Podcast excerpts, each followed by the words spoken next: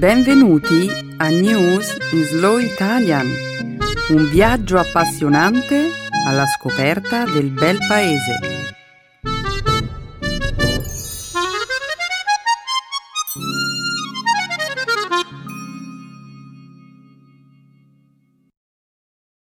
È giovedì 19 luglio 2018.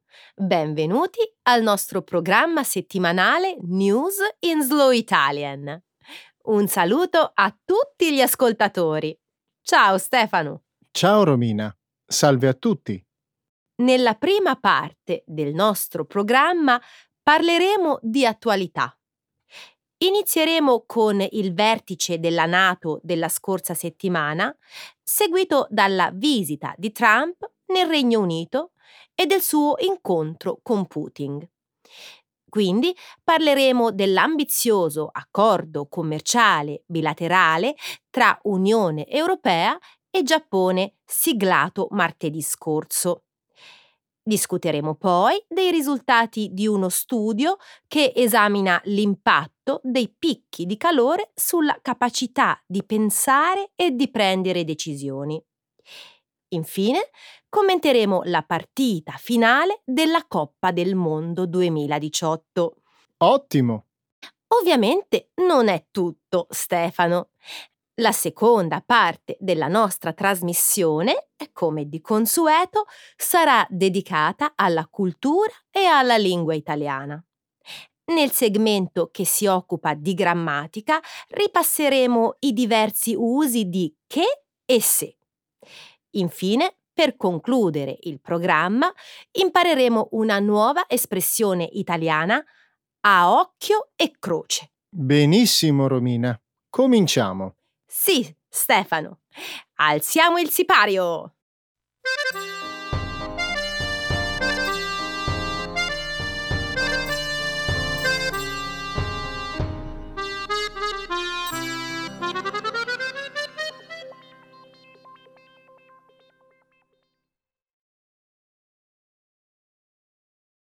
Gli Stati Uniti e il resto del mondo. Quali sono i paesi amici? I recenti incontri politici tra il presidente Donald Trump e altri leader internazionali hanno creato una certa confusione sulla posizione degli Stati Uniti nei confronti della Nato, della Russia e di altre fondamentali questioni a livello mondiale. Lunedì scorso Trump, dopo l'incontro con il presidente russo Vladimir Putin, ha dichiarato alla stampa di non vedere alcun motivo per il quale la Russia avrebbe dovuto interferire con le elezioni presidenziali del 2016. Non ha avuto, inoltre, alcuna parola di condanna per l'invasione dell'Ucraina da parte della Russia o per l'annessione della Crimea. L'incontro con Putin si è svolto subito dopo il vertice della scorsa settimana dei paesi aderenti alla Nato e la visita del presidente in Gran Bretagna. Al summit della Nato, Trump ha criticato gli alleati storici degli Stati Uniti definendo la Germania prigioniera della Russia a causa dell'importazione di energia elettrica. Ha anche chiesto ai membri della Nato di aumentare di più del doppio la spesa per la difesa. Alla fine, però, ha firmato una dichiarazione congiunta che riconferma gli impegni esistenti. Durante la visita di Trump nel Regno Unito, il quotidiano inglese The Sun ha pubblicato un'intervista in cui Trump demolisce il piano messo a punto dal primo ministro inglese Theresa May per l'uscita della Gran Bretagna dall'Unione Europea, mettendo in dubbio anche l'accordo commerciale tra Stati Uniti e Inghilterra. Trump ha poi rettificato questi commenti affermando che i vincoli tra i due paesi sono speciali al massimo livello. Romina, le parole e le azioni del presidente Trump sono assolutamente ambigue. Continua a cambiare idea su chi reputa amico o nemico. Temo che le sue parole avranno conseguenze molto concrete, anche se è difficile prevedere quali saranno. Ad esempio, martedì il Cremlino ha annunciato di essere pronto a mettere in pratica gli accordi discussi da Putin e Trump in materia di sicurezza internazionale, ma non si sa nemmeno cosa prevedano questi accordi. La segretezza, il rifiuto di criticare pubblicamente la Russia, eh, l'apparente sfiducia nei confronti dell'Europa. Romina, mm, sai cosa mi ricorda tutto questo? Che cosa? Il patto di non aggressione del 1939 tra Germania e Russia. Hitler e Stalin decisero di non osteggiarsi militarmente per dieci anni e si misero d'accordo su come si sarebbero divisi intere regioni dell'Europa orientale. Stefano, non dirai sul serio. Non si tratta della stessa situazione. Credi davvero che Trump e Putin stiano tramando di conquistare e poi dividersi l'Europa?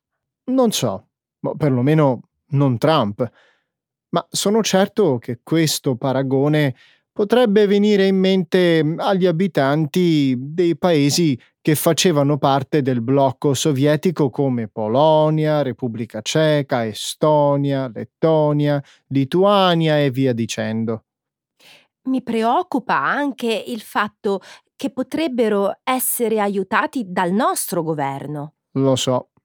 Lunedì Matteo Salvini ha parlato di usare il potere di veto dell'Italia per forzare l'Unione Europea a revocare le sanzioni contro la Russia.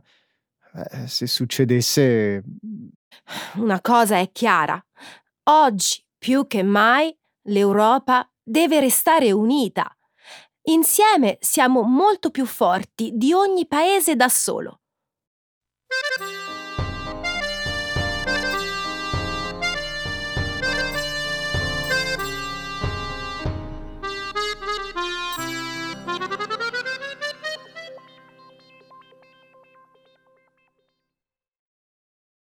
l'Unione Europea e il Giappone firmano il più grande accordo commerciale bilaterale di sempre. L'Unione Europea e il Giappone hanno firmato martedì scorso un ambizioso accordo commerciale che riduce o elimina i dazi sulla maggior parte delle merci. Il presidente della Commissione europea, Jean-Claude Juncker, ha dichiarato che l'accordo dimostra come gli scambi commerciali non riguardino solo dazi e barriere, ma piuttosto valori, principi e l'individuazione di soluzioni vincenti per tutte le parti interessate. L'accordo riguarda 600 milioni di persone e quasi un terzo dell'economia mondiale ridurrà i prezzi pagati dai consumatori giapponesi per vini, carni suine, borse e prodotti farmaceutici europei, mentre prodotti come tè, pesce e parti di macchinari provenienti dal Giappone saranno più economici per l'Europa. Circa il 99% dei dazi sui prodotti esportati dal Giappone in Europa tra cui le automobili, saranno aboliti, mentre saranno eliminati il 94% circa dei dazi sulle merci europee vendute in Giappone e in futuro la percentuale arriverà al 99%. Le due parti hanno inoltre firmato un accordo per consentire il trasferimento dei dati tra Unione Europea e Giappone. I legislatori, sia in Europa che in Giappone, devono ancora approvare le misure commerciali che entreranno in vigore l'anno prossimo. Si tratta di un accordo importantissimo e di una grande vittoria per l'Europa e il Giappone. Dimostra chiaramente che il mondo sta prendendo le distanze dalle politiche commerciali protezionistiche volute dall'amministrazione di Trump.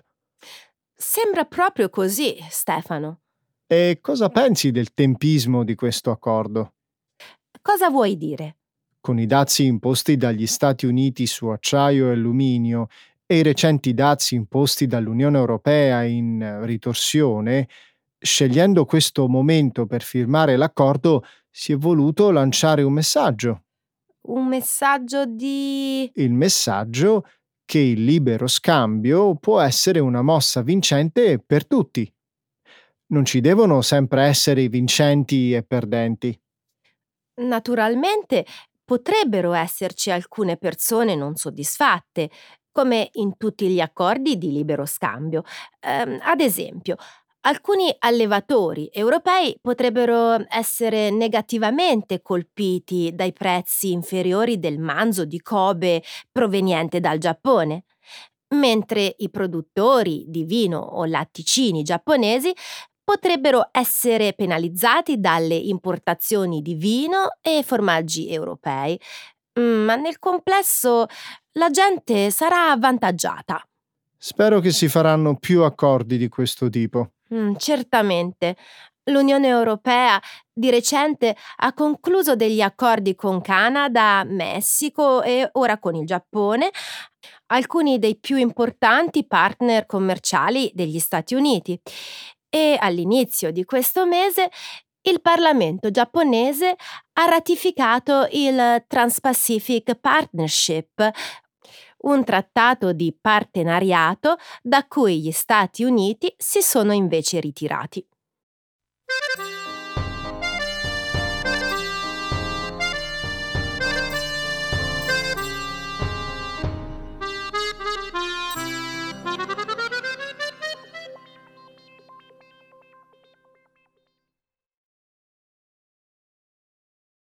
Secondo uno studio, il calore estremo può rallentare il pensiero. Un nuovo studio conferma ciò che molti sospettavano da tempo. Temperature eccessivamente elevate possono alterare la capacità di pensare. Un gruppo di ricercatori dell'Università di Harvard negli Stati Uniti ha scoperto che durante picchi di calura estiva gli studenti universitari alloggiati in dormitori senza aria condizionata ottenevano risultati decisamente peggiori nei test cognitivi rispetto a quelli che vivevano in ambienti più freschi. Lo studio apparso il 10 luglio sulla rivista PLOS Medicine ha seguito 44 studenti di Boston prima, durante e dopo un'ondata di caldo estivo. La metà degli universitari viveva in alloggi con l'aria condizionata, l'altra metà no. Tutti gli studenti sono poi stati sottoposti a test cognitivi per 12 giorni consecutivi. Durante i picchi di caldo, chi abitava nei dormitori senza impianto di climatizzazione ha risposto ai test il 13% più lentamente di chi alloggiava in locali dotati di aria condizionata, dando anche un numero maggiore di risposte sbagliate. Anche altre ricerche condotte in passato hanno dimostrato che temperature elevate possono influire sul processo decisionale. Uno studio del 2012 svolto negli Stati Uniti, per esempio, ha rilevato che le persone tendono a fare molti più errori quando correggono un testo in una stanza calda rispetto a una stanza fredda. In un altro studio è stato osservato che le persone che valutavano dei piani tariffari di telefoni cellulari prendevano decisioni peggiori in ambienti caldi rispetto ad ambienti freschi. Questa storia però, Romina, non prende in considerazione un fattore. Quale? che gli americani sono completamente schiavi dell'aria condizionata. Forse gli studenti senza aria condizionata hanno avuto risultati scarsi nei test non a causa del caldo in sé, ma perché non sono in grado di funzionare senza il condizionatore. Quello che dici è un po' ingiusto, Stefano. In alcune di quelle stanze senza aria condizionata la temperatura arrivava a 30 gradi. È facile immaginare che avrebbe influenzato la capacità di pensare, non credi? Eh, in effetti hai ragione. Ma cosa dobbiamo desumere da questo studio? Che gli edifici non dovrebbero essere tanto caldi? È scontato. Una delle cose che i ricercatori volevano dimostrare è che il calore ha effetti anche su persone giovani e sane.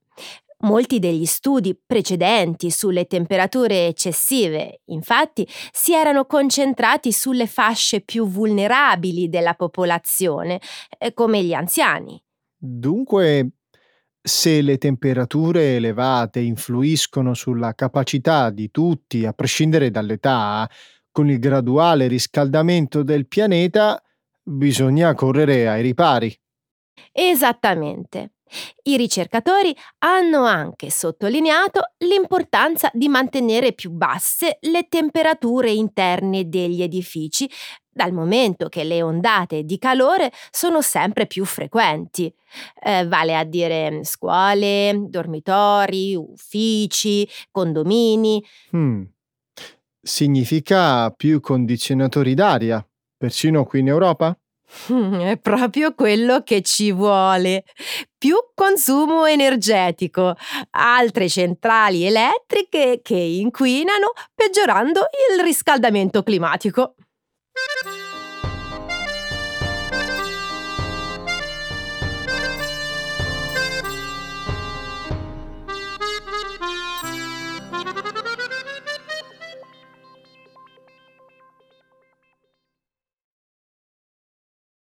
La Francia vince per la seconda volta la Coppa del Mondo. Domenica scorsa la Francia ha sconfitto la Croazia per 4 a 2 nella finale di Coppa del Mondo allo stadio Luzhniki di Mosca.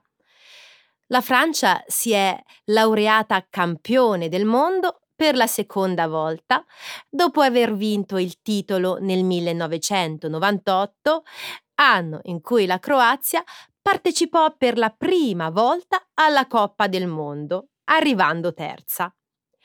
Sin dall'inizio del campionato, la Francia è stata tra le favorite. La squadra francese, che si è dimostrata la più forte durante l'intero torneo, era composta da giocatori molto giovani, tra cui Kylian Mbappé, il primo giocatore minorenne a segnare durante la Coppa del Mondo dai tempi di Pelé, nel lontano 1958. Con una popolazione di 4 milioni di abitanti, la Croazia invece è stata la nazione finalista più piccola dal 1950, quando lo fu l'Uruguay. Lunedì i campioni del mondo sono stati accolti trionfalmente in patria da centinaia di migliaia di sostenitori durante la sfilata lungo gli Champs-Élysées a Parigi. Anche a Zagabria centinaia di migliaia di tifosi si sono riversati per le strade domenica sera per celebrare la vittoria della loro squadra e della nazione. Congratulazioni alla Francia per una vittoria davvero meritata, anche se ovviamente sono ancora deluso che l'Italia quest'anno non abbia partecipato. Mm, anch'io. Ma c'è sempre il 2022. Romina, sapevi che i sei gol messi a segno domenica scorsa sono stati tanti quanti quelli segnati nelle precedenti quattro finali tutte insieme? Davvero? Sì, è stato anche il maggior numero di gol segnati in una finale dal 1966, quando l'Inghilterra sconfisse la Germania ai tempi supplementari. Wow! Stefano, dato che sapevo che avremmo parlato della Coppa del Mondo, ho fatto qualche ricerca e ho anche imparato alcuni fatti interessanti. Ok, sentiamo un po'. Um, lo sapevi eh, che si prevedeva che eh, 3,4 miliardi di persone, quasi la metà della popolazione mondiale, avrebbe seguito la Coppa del Mondo quest'anno? Questo lo sapevo. Continua. Ok, ehm, lo sapevi che la distanza tra la città russa più a oriente che ha ospitato il campionato e quella più ad occidente, eh, Yekaterinburg e Kaliningrad, è di circa 2500 chilometri? Si tratta all'incirca della distanza tra Mosca e Londra. Wow! E un ultimo fatto. Sono pronto. Lo sapevi che spesso si verifica un boom di nascite nel paese che vince la Coppa del Mondo e in quello che la ospita? Ad esempio, dopo il campionato del 2006, le nascite in alcune regioni tedesche sono aumentate quasi del 30%. Wow! Chi avrebbe mai pensato che ci fosse una tale corrispondenza?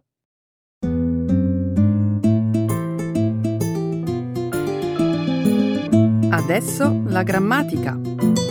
Per capire le regole di una lingua poetica.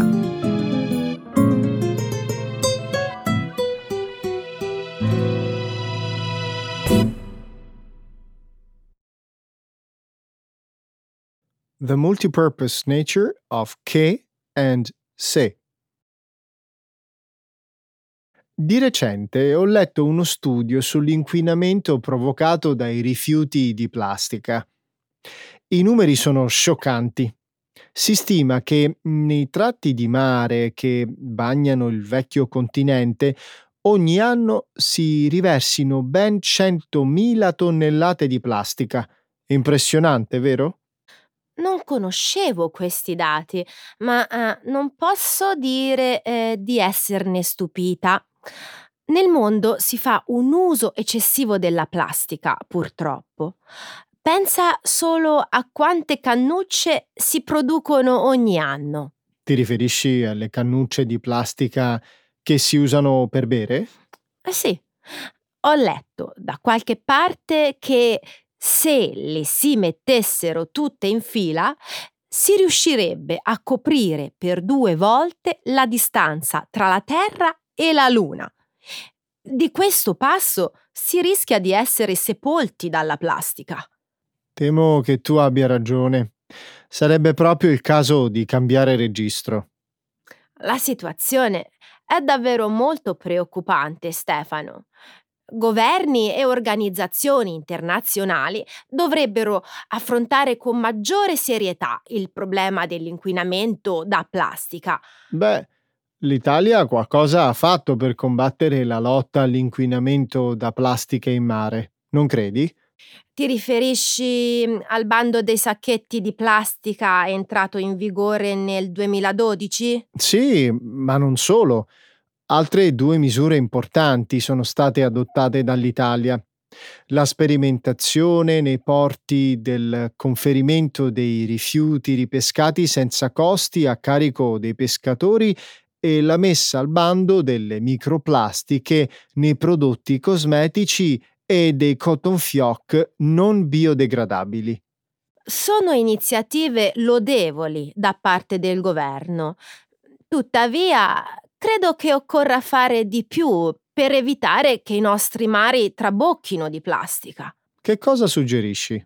Mm, penso che sarebbe utile se si agisse anche a livello locale con provvedimenti più severi e con massicce campagne di sensibilizzazione. Hai ragione. Purtroppo finora sono stati pochi i comuni italiani che si sono impegnati attivamente per ridurre l'uso della plastica. Che cosa hanno fatto per disincentivare l'uso della plastica? Alle Tremiti, per esempio, Da maggio di quest'anno è vietato usare stoviglie e bicchieri di plastica con multe fino a 500 euro per chi trasgredisce. Ottimo deterrente. Così la gente ci penserà bene prima di portarsi in spiaggia forchette, coltelli e bicchieri monouso. Le isole Tremiti sono incantevoli e vanno assolutamente protette. Sono d'accordo. Vanno tutelate a ogni costo, soprattutto perché fanno parte del Parco Nazionale del Gargano e una porzione del loro territorio è riserva naturale marina. Sarebbe bello che altri comuni d'Italia seguissero l'esempio virtuoso di queste isole pugliesi. Che io sappia, anche il paesino costiero di Pollica nel Salento ha messo in pratica provvedimenti simili. Davvero? Che bella notizia! Ho letto che l'amministrazione di questo comune ha emesso un'ordinanza che mette fuori legge la produzione e l'utilizzo di materiali usa e getta non biodegradabili. Pensi che iniziative simili possano essere replicate in larga scala in tutto il territorio italiano? Sarebbe importante. Mi auguro di sì soprattutto perché i cittadini di questi due comuni si sono mostrati molto favorevoli a questo tipo di provvedimenti. Ecco le espressioni, un saggio di una cultura che ride e sa far vivere forti emozioni.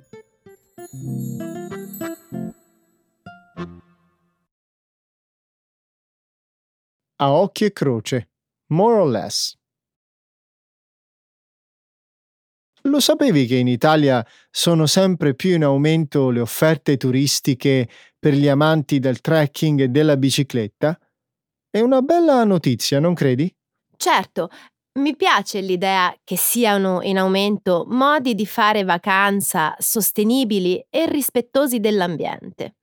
Sai che esiste un marchio ecologico europeo specifico per il settore turistico che viene assegnato a quegli alberghi che garantiscono determinati standard di rispetto ambientale?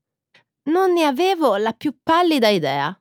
L'Italia è al primo posto in Europa per numero di strutture dotate di questo riconoscimento. Credo che eh, su tutto il territorio nazionale ce ne siano occhio e croce ben 150. Il nostro paese sta investendo molto su un turismo rispettoso dell'ambiente. Questo discorso uh, mi ha fatto ripensare a una discussione che ho avuto circa un anno fa con il mio maestro di sci mentre mi trovavo in vacanza sulle Dolomiti. Sono curioso. Di chi avete parlato? Eh, beh, il mio istruttore mi ha raccontato del crescente interesse dei turisti per le vacanze in bicicletta e mi ha parlato di Comano Terme, un paesino che pare abbia investito molto su questo genere di vacanza. Camano Terme? Sai a occhio e croce dove si trova? Eh, se ricordo bene, eh, dovrebbe mm, distare all'incirca 30 km da Trento e da Riva del Garda. Sorge sotto le Dolomiti del Brenta e a poca distanza dal lago di Garda? Ah, ci picchia, che posizione invidiabile. Adesso capisco perché il comune abbia puntato così tanto sul turismo in bicicletta. Il mio istruttore mi ha anche confidato eh, che l'amministrazione comunale in questi anni ha investito parecchio sul potenziamento dei percorsi ciclabili, affiancando a tutto questo anche una rete di noleggi di biciclette, anche elettriche, strutture di primo soccorso meccanico eh, e altri servizi indispensabili per chi sceglie di fare questo tipo di vacanza. Insomma, sarebbe proprio il caso di andare a vedere di persona la qualità di questi servizi. Che ne dici? Ah, perché no? Io ci sto pensando seriamente. E poi, visto che hai detto che ci troviamo a poca distanza dal lago di Garda, forse si potrebbe perfino provare a percorrere la ciclopista dei sogni. Che cos'è? È un percorso ciclabile di circa 140 km, il cui primo tratto è stato inaugurato a metà luglio di quest'anno. Gli appassionati l'hanno definita la pista ciclabile più bella d'Europa per la vista mozzafiato che si ha sul lago di Garda mentre si pedala. A occhio e croce, da come lo descrivi, sembra un progetto avveniristico. Lo è davvero. L'anello ciclabile si svilupperà lungo le sponde del lago di Garda, nei territori del Trentino, fino a toccare parte del Veneto e della Lombardia. Niente male. A occhio e croce, una pista del genere dovrebbe attirare moltissima gente. Su questo non ci sono dubbi. I grandi investimenti fatti fino ad adesso dalle comunità locali confermano che l'Italia crede molto nel turismo sostenibile e ambientalista e che aspira a ricoprire un ruolo da leader in questo settore.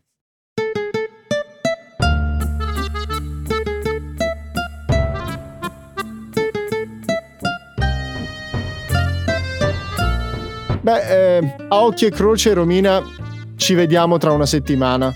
Ma sì, dai. Allora salutiamo tutti e... Ciao a tutti. Arrivederci.